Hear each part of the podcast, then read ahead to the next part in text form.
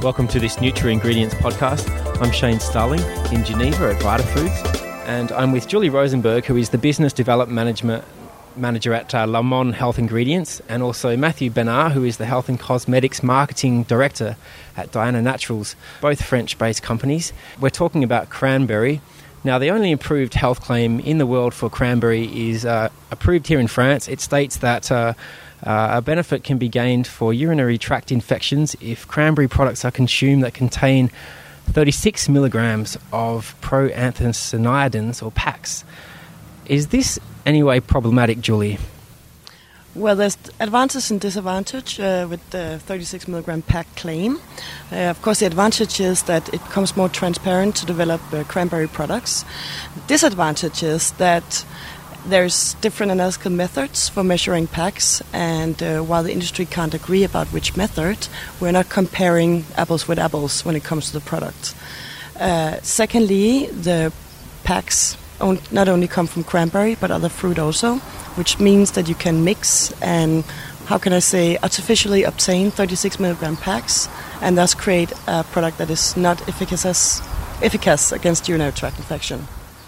What do you have to say to that, Matthew? Hmm, a lot of things.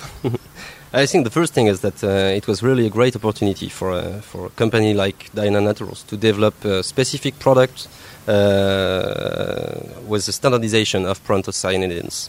Uh, and I think if we if we wouldn't have the, had the, this 36 milligram, it wouldn't have been possible for, for us to develop this kind of product uh, dedicated to the food supplement industry why is it? Why is there an efficacy issue there? Is it to do with the, the way that the PACs is measured?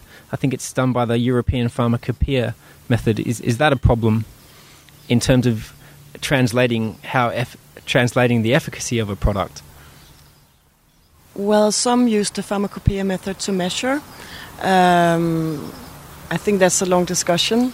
Uh, that I don't want to come into. The, the study that was the basis for the AFSSA claim did not use the, use the pharmacopoeia method, they used another one, which means you, if you don't use the same method, you won't replicate the amount of PACs that was the basis for the claim. So that could be one of the problems. I think another problem is that there is more to cranberry than only PACs. Uh, I think there's more active compound that should be considered. And there's also the question of the bioavailability of the all the polyphenols in the cranberry, and this also has an influence on the effect of a product. You're part of an association called Eurocran. Uh, Diana Naturals is your company, Matthew. What, what is Eurocran trying to achieve? Well, we, we launched uh, Eurocran, I think, a few months ago with uh, two other companies, uh, the Diana Naturals company and then Burgundy and Tournay.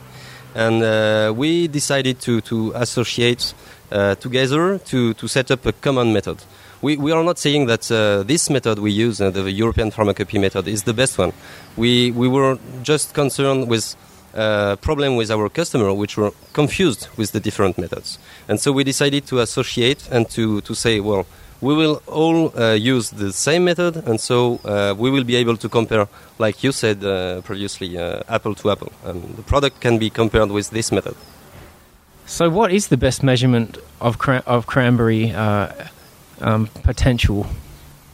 Well, this is another big discussion that I think that uh, many different people have an opinion opinion about.